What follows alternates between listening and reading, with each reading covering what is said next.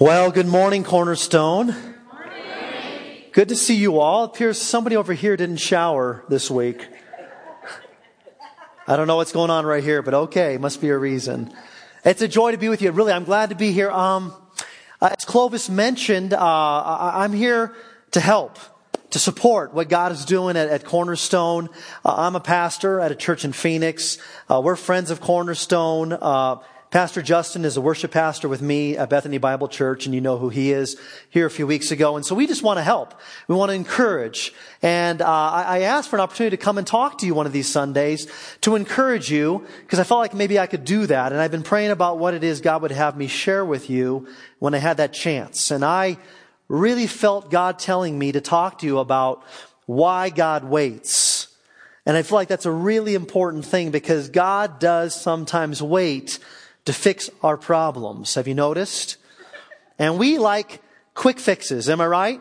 We like quick solutions, fast response time. And so we measure success in our world by how quickly people respond to us. And so today I want to talk to you about God's response time because I'm quite convinced that God has a different agenda, different priorities, and a different schedule than we do. And sooner or later we find that out to be true. And so here you are as a church. You are, as they say, in transition. And this is often a great time for you to come together, to focus on the mission, to be a family and trust the Lord while you wait. But some of you get antsy. And you're saying, you know, come on, time, time's ticking. Let's get the show on the road. Where is that person, right? Well, I don't want to discourage you here, but typical pastor searches take usually one to two years. Just so you know that, to find a senior pastor, it's a big deal. And I don't think you just want anybody, you want the right person. So, as God is waiting on us, and we're waiting on Him, it's time to talk about why. So, um, let me tell you a little story. I, a couple months ago, uh, I got in touch with my own impatience uh, when we had a, uh, a surprise visit from our local fire department at our house. Anybody ever had that happen? Kind of show up. So this is what happened at our house. Uh, it was late. It was about 9, 9.30 and us old people go to bed early. So we're about ready to hit the sack and my wife says, okay, I'm going now. I'll see you later. And she heads back to the bedroom. And as she does, she blows out the candles that she has lit, you know, making the house smell nice. And so as she blows out the candles, I guess tonight, that was a, a strange thing that happened because it was under the smoke detector, I guess. And she blew this one out and the smoke went up in the wrong way at the wrong time and got into the smoke detector and never before has it ever happened to us. But just the right thing occurred and the smoke detector blew up and this horrendous alarm went off and the whole house woke up and everyone was freaked out. And this alarm was sounding, our fire alarm. So it was good to know it works. That was good. And it was loud. So Steph took off for the bedroom to check on the kids because we didn't know what was going on and why it necessarily happened. So then I went over to the keypad, you know, boop, boop, boop, boop, boop, boop, and I turn it off. And finally the thing turns off and we're both like grabbing our ears and saying, what just happened? And the kids are scared and shaking. And then we finally settle them down. We put them back to bed and we think it's all over. And then, you know that little sound in the distance that you hear? The sirens? And it gets louder every second that goes by. I look out the window, my front window, and I see the lights just shining off the wall as it gets closer. And then around the corner to our cul-de-sac comes the fire truck. Lit up and sirens blaring, and out come the firemen with all the hoses, right? And I run out the front door and I'm like, I'm so sorry. This is a massive confusion. I don't know why you guys are here, but I apologize. I don't know why I said, but here's the good news. You guys were fast hey man, I, I, had no idea how fast the fire department would come when I needed them, but it's good to know you guys are quick. That your response time was four minutes. What I'd failed to realize was that, um, when the alarms went off, the alarm company called our cell phones, but our cell phones go into silent mode in the evening. So we made a mistake. And so thankfully we didn't get a bill from the fire department, but I am grateful to this day and I'm grateful it happened because now I know how quickly they respond that when I need them, they're going to be there. And I think we're all sort of hoping that's the case. When you have an emergency, when you have a crisis, you can call somebody and they're there in minutes, not hours or days. And yet, when you look at the Bible, when you look at the Gospels and you look at Jesus and the way he did his ministry, this happened to a family one time when they had a major crisis hit them and they called for Jesus and Jesus said, it'll be four days. Could you imagine calling the fire department and saying, Hey, my house is on fire. And they go, we'll be there in four days. That's not good. And yet this family calls on Jesus and said, we have a major situation. This is critical. We need you to come right now. He doesn't arrive for four days. And we read in the story that he purposely chose not to go. And that is so bizarre to us because you think if Jesus loves us and cares for us, then when we have a problem, when we call for him, he would be right there. So it's astounding that he would pull back and delay coming to help and fix our problem. And you're prone to have all kinds of questions and doubts when it doesn't happen.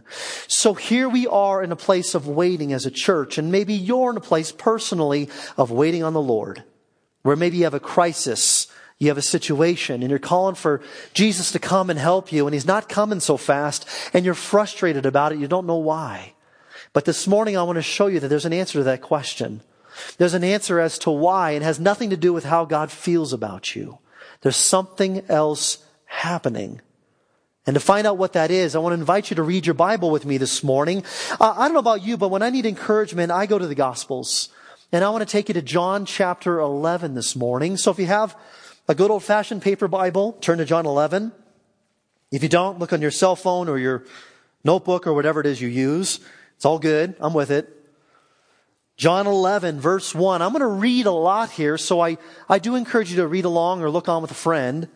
And I'll stop a couple of times and make some comments, but I want to show you some stuff about why God delays in fixing our problem. And we're going to notice some critical truths. So let me read this, make some comments, and then come back and we'll observe. Chapter 11, verse 1. Here's the story. Now there was a certain man who was ill, Lazarus of Bethany, the village of Mary and her sister Martha. Now let me just say, Lazarus is a good friend of Jesus, as are Mary and Martha. And it says in verse 2, it was Mary who anointed the Lord with ointment and wiped his feet with her hair, whose brother Lazarus was ill. So the sisters sent to him saying, Lord, he whom you love is ill. But when Jesus heard it, he said, this illness does not lead to death. It is for the glory of God, so that the Son of God may be glorified through it. That's a little strange. Hold on to that. In verse 5, it says, Now Jesus loved Martha and her sister and Lazarus. So when he heard that Lazarus was ill, he did what you'd think he would do. He didn't come right away, right? He stayed two days longer in the place where he was. Well, that's strange. Then after this, he said to his disciples, let us now go to Judea again. And the disciples said to him, Rabbi, the Jews were just now seeking to stone you. And are you going to go there again? And Jesus answered, Are there not twelve hours in the day? If anyone walks in the day, he does not stumble because he sees the light of this world. But if anyone walks in the night, he stumbles because the light is not in him. And after saying these things, he said to them, our friend Lazarus has fallen asleep, but I go to awaken him. And the disciples said to him, Lord, if he has fallen asleep, he will recover. Now Jesus had spoken of his death, but they thought that he meant taking rest and sleep. And then Jesus told them plainly, Lazarus has died. And for your sake I am glad that I was not there, so that you may believe, but let us go to him. And so Thomas called the twin, said to his fellow disciples, let us also go that we may die with him. And then verse 17, here we are. Now when Jesus came, he found that Lazarus had already been dead in the tomb four days. Four days. Here's the thing you need to know about this. Jesus was in a place, place called Bethany, which was a place beyond the Jordan, not the Bethany where Lazarus and his sisters lived. There were two Bethanies, okay? He's 30 miles away. He gets this message that his good friend whom he loves is sick. And then he says, you know what? I know he's sick. I'm going to stay here a couple more days. He's one day's travel from this other Bethany.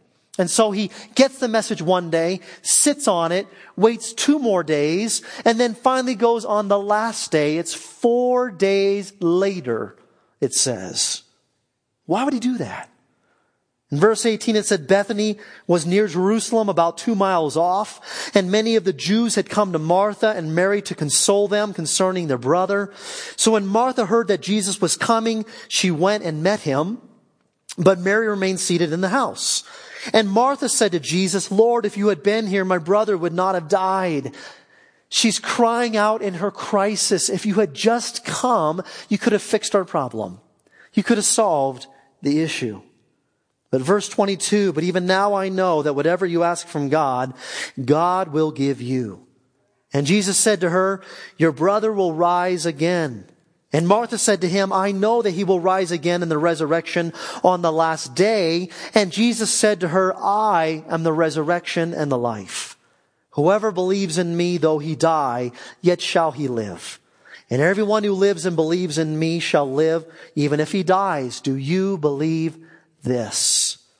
She said to him, Yes, Lord, I believe you are the Christ, the Son of God, who is coming into the world. And then in verse 28 it says, When she had said this, she went and called her sister Mary, saying in private, The teacher is here, and he's calling for you. And when she heard it, she rose quickly and went to him. Now Jesus had not yet come into the village, but was still in the place where Martha had met him. And when the Jews who were with her in the house, consoling her, saw Mary rise quickly and go out, they followed her, supposing she was going to the tomb to weep. Now when Mary came to where Jesus was and saw him, she fell at his feet saying the same thing as her sister, Lord, if you had been here, my brother would not have died. So you have both remaining sisters crying out in their grief, Jesus, you could have done something about this. Jesus, you could have come. You could have been there a whole lot faster and my brother wouldn't have died. And they're both very perplexed and frustrated. And then it says in verse 33, when Jesus saw her weeping and the Jews who had come with her also weeping, he was deeply moved in his spirit and greatly troubled. And he said, where have you laid him? And they said to him, Lord, come and see. And then verse 35, the shortest verse in the New Testament, maybe also the most profound, says, Jesus wept. He wept. And so the Jews said, see how he loved him. See how Jesus loved Lazarus. But some of them said, and here's the question we're asking today, could not he who opened the eyes of the blind man also have kept this man from dying? So time out, stop here. Here they are.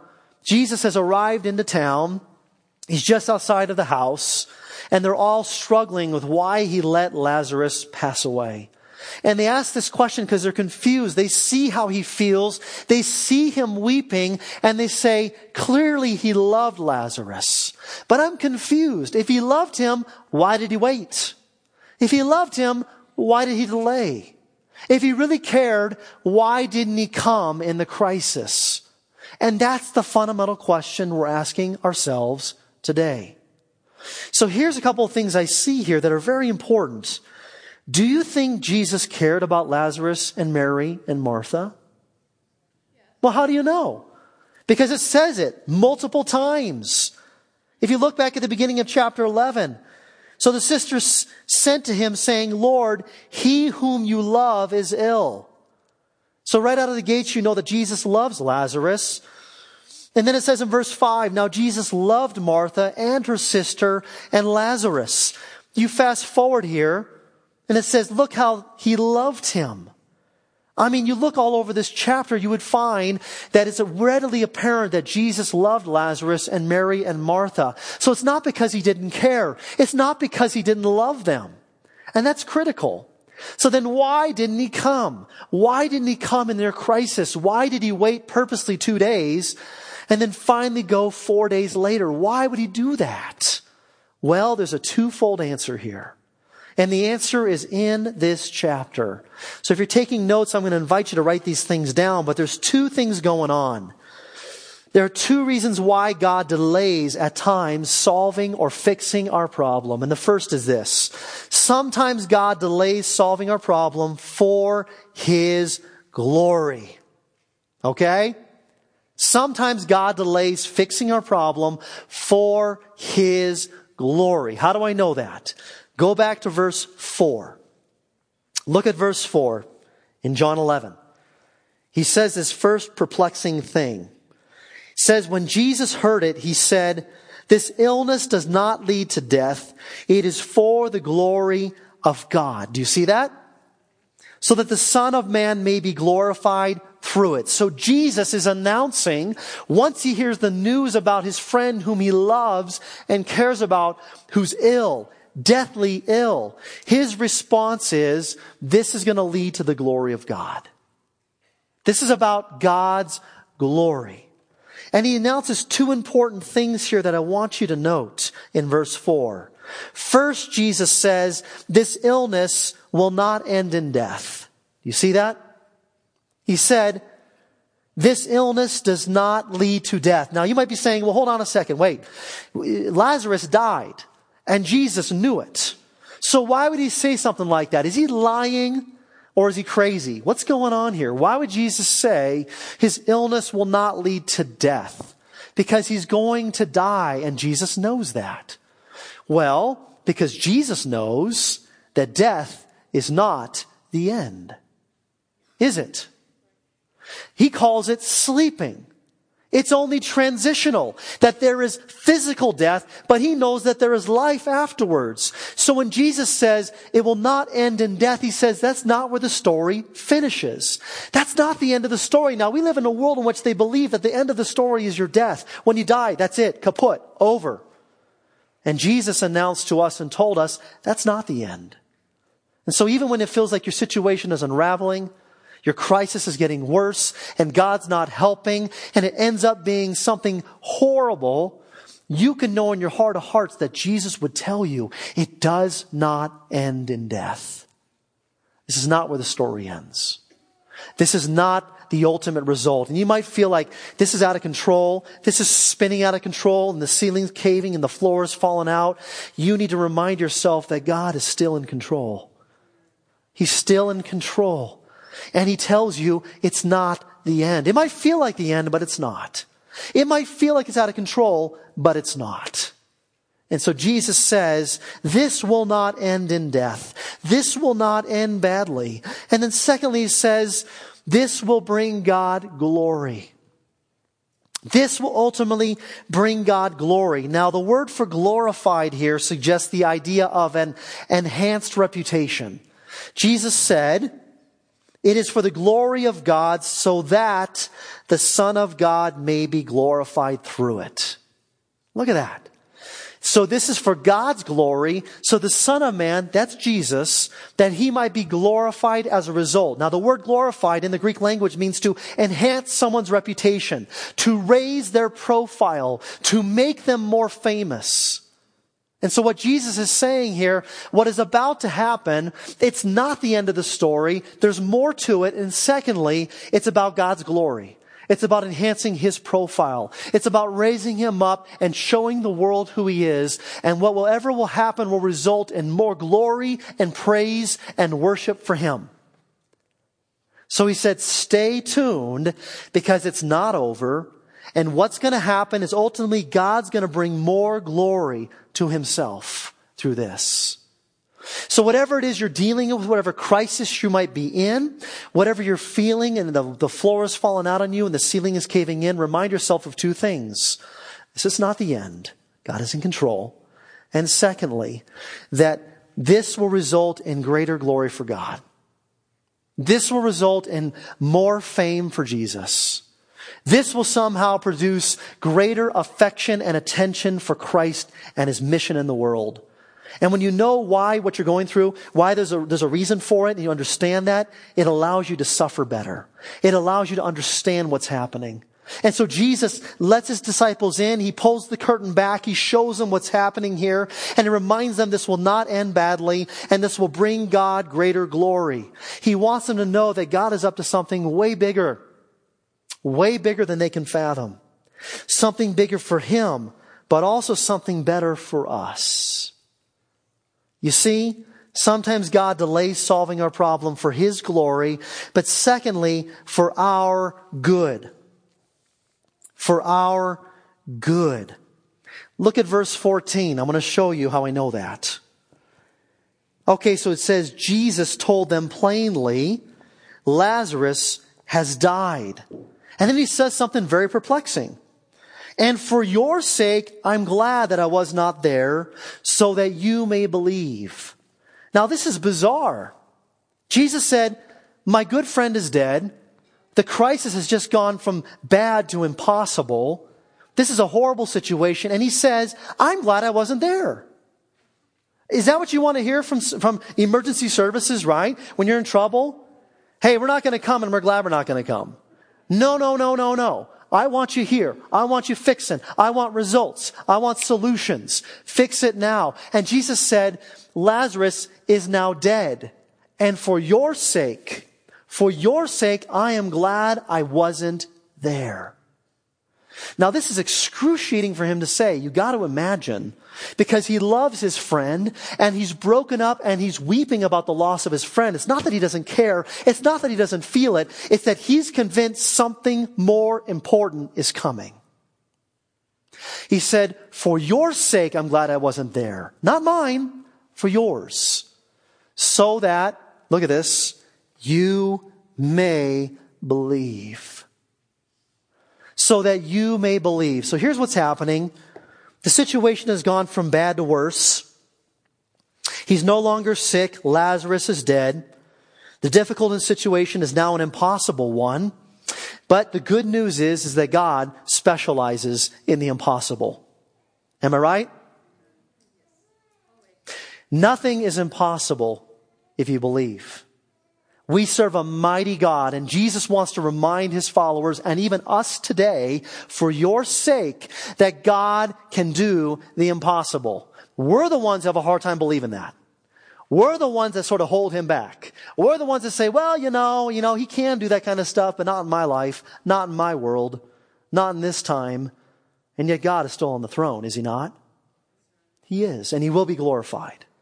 And he says, I'm happy that I didn't go to fix the problem, to solve the urgent crisis that is right in front of us so that there's something better that's going to happen in all of you. I want you to believe. I want you to see something that will blow your mind. I want you to trust that God is more capable and more powerful and more glorious than you ever thought before. You see, you think that the ultimate solution is to solve your problem, put a band-aid on the situation and fix it and you'll move on to tomorrow. When in fact, God wants to do something better. Better than healing. And you might be saying, well, what could be better than healing? I mean, my goodness, I'd love to see a blind guy see, a deaf person hear, a lame man get up and walk. What in the world could be even better than healing, than fixing, than solving? I heard some, resurrection. Resurrection is the answer.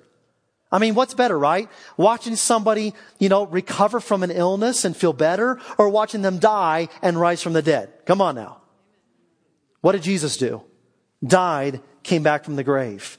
The ultimate miracle, the ultimate blessing is to witness God do something that nobody can even fathom. See, back in these days, they were used to the miracles, man. They watched Jesus walk around and touch people and feed them and do all kinds of stuff. And everyone's kind of like, ho hum. Seeing that, Jesus has done this before. I mean, even Mary and Martha are like, you know what? Lazarus is sick. Send for Jesus. He does that. You know, bring him over and let's solve the immediate problem. Let's fix and get a solution right away. And everyone's used to it. And Jesus says, time out. You have no idea what I'm capable of. You have no idea what I'm after. I want more for all of you than just to fix your immediate urgent issue. I've got a master plan that I'm after. I want to produce something better. I want you to believe in something bigger.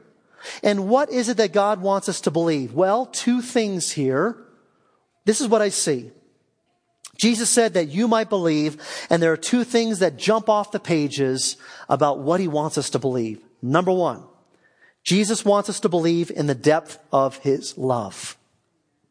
Jesus wants you to believe the depth of his love. And here's the thing about love. You only really grow to appreciate it when you experience it in excruciating times. When someone loves you through the hardest things in your life.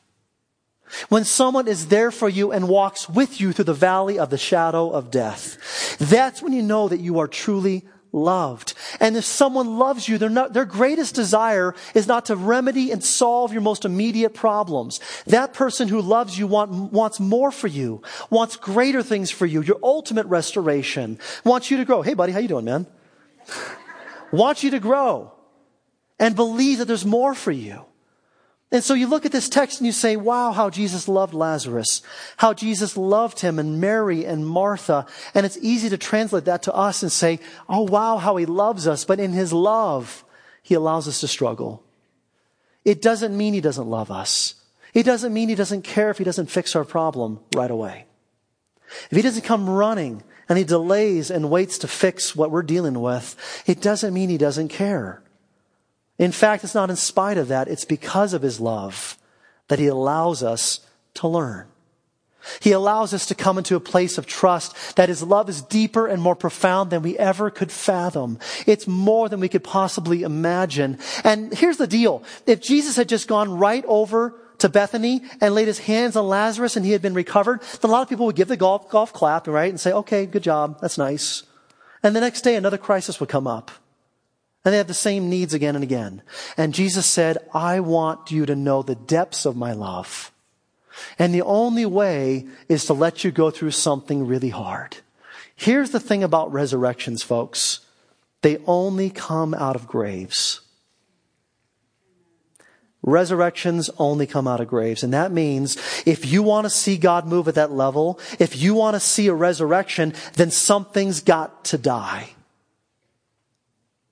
Maybe it's an individual.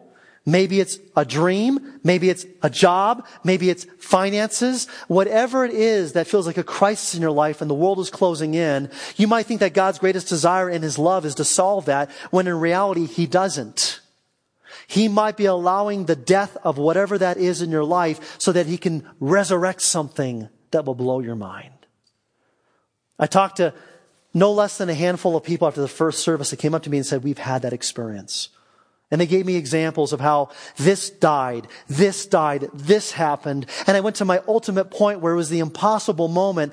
And it was in that moment that I truly appreciated the depth of God's love for me when He resurrected that dream. He resurrected that goal. He resurrected that situation, that relationship. And sometimes God allows us to come to the brink of the end until we realize that death is not the end of the story. To feel and experience and believe the depth of his love for us. The second thing I see here is that Jesus wants us to believe not just the depth of his love, but the extent of his power. The extent of his power. Because yeah, he could have healed Lazarus in that moment, end of story, and people would have said that was impressive. That was great. But what they would be blown away by is him arriving and raising the man from the dead. That was truly more impressive. That would truly show them the extent of God's power, what he really can do. And so that's exactly what happens here. We tend to doubt God's power to change situations until the time is right and God acts. And he raises things up in our midst. Jesus wants us to believe that if he delays, it's not because he can't solve the problem, it's because he's got something way better in store for us. Here's the thing God loves you, and God is in control. That means he's sovereign. If God is sovereign, he's loving and he's powerful. And if he's loving and is powerful, he loves you and he could solve your problem. He could fix your situation, but he chooses not to because he's offering you something better. He wants to bring greater glory to himself through the situation and then grow you as well. Grow you in faith. Grow you in trust to know the depth of his love and the extent of his power. And I know that's true because you look at how the story ends here. Keep reading with me here in verse 38. I love this. says then Jesus, deeply moved again, came to the tomb. It was a cave and a stone lay against it. And Jesus said, take away the stone. Just picture this. He arrives, he walks to the grave, he's not intimidated, he's about to put on display the extent of his power, and he says, move the stone. And Martha, the sister of the dead man, said to him, of course, Lord, by this time there will be an odor, for he's been dead for four days. Thank you, Martha. Appreciate that. Jesus told her it doesn't matter. Here's why. Jesus said to her, Did I not tell you that if you believed, here it is, in the depth of my love and the extent of my power, you would see the glory of God? Did I not tell you, if you believed and trusted that I love you and I have power to do more than you could imagine, you would see the glory of God? So they took away the stone. Jesus lifted up his eyes and he said, Father, I thank you that you have heard me. I knew that you always hear me, but I said this on account of the people standing around me. You see that? I've said this on account of you, for your benefit, for us, that's us, that they may believe that you sent me. Jesus offers you and me something better. He longs for us to trust His love and believe in His power. And He will let you go to the brink. And He will not solve your crisis all the time on your schedule because He's got something better in store. And what's in store? When He had said these things, He cried out with a loud voice, Lazarus, come out. The man who had died came out. He rose from the dead his hands and feet bound with linen strips. His face was wrapped with cloth. And Jesus said to them, unbind him and let him go because he's free. Brothers and sisters, this happened. Raised from the dead. An impossible situation that people could not see coming. And they were willing to settle for the least. God, I just want you to solve my problem today. I just want you to fix my situation and be there in the moment. Jesus said, you have no idea what I can do. And so I'm going to hold back. I'm going to delay on purpose so that you can come to appreciate the glory of God and have trust and belief in my love and my power. That you can understand what I'm truly capable of in your life. So I'm going to let those things suffer to the point where they become impossible to you. And that's where God works. That's where resurrections happen. And God might be allowing you to come to a place of desperation in whatever it is you're dealing with personally so that you will learn to trust Him and to believe that something glorious is going to come. And that has application not just for you personally, it has application for this church, folks. Cornerstone is a church in transition, but ministry hasn't stopped. Have you noticed? Jesus is the real senior pastor of this church.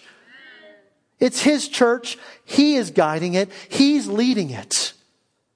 And I believe that this applies to what you're dealing with collectively is an area of trust. You know, God, it might take some time. Your goal your agenda, your purpose, your timing might not be to bring that person tomorrow or yesterday. But maybe God is preparing someone for you who is the right leader for this church. I think you'd want to say you don't just want to have a pastor, you want the pastor. Am I right? The pastor that God has prepared to lead this church into the future. And God might be saying to you, wait, trust me. I might be delaying for a purpose. I have work to do in your life. I'm teaching you to trust my love and trust my power. So wait for the Lord. He will resurrect what might feel dead to you. That might be true for you personally. It certainly is true for our church here. Can I get an amen? Father, that's what I pray this morning for this church. Lord, for some encouragement and some inspiration and some challenge for us to know and appreciate, Lord, that sometimes you choose to wait purposely to fix our problem, to address our need. And Father, we tend to think that things are out of control, but God, you told us that this is not the end. There's always hope. And that God, even death is not the end. Father, you are in control and we trust you and we believe that this will result in more glory for you. So we're willing to wait on you, to trust you in that time that you have our good in mind. Not just your glory, but our good. That we might comprehend the extent, the depth of your love and the extent and the depth of your power that you can do way better things, Lord. And so you're preparing something better for us. So, God, we pray that we would trust you, trust you for what's coming. That you will blow our minds and our hearts if we trust you. And Father, if agendas and priorities and schedules have to die, then let them die. It's all about you. You are in control, you are sovereign, and you love us. And we trust you with this. Father, we love you, we believe you, and we want your glory and our good. We pray this together in Christ's name. And God's family says, Thank you for listening to the audio from Cornerstone Church in Prescott, Arizona. For more information, visit us online at www.prescottcornerstone.com.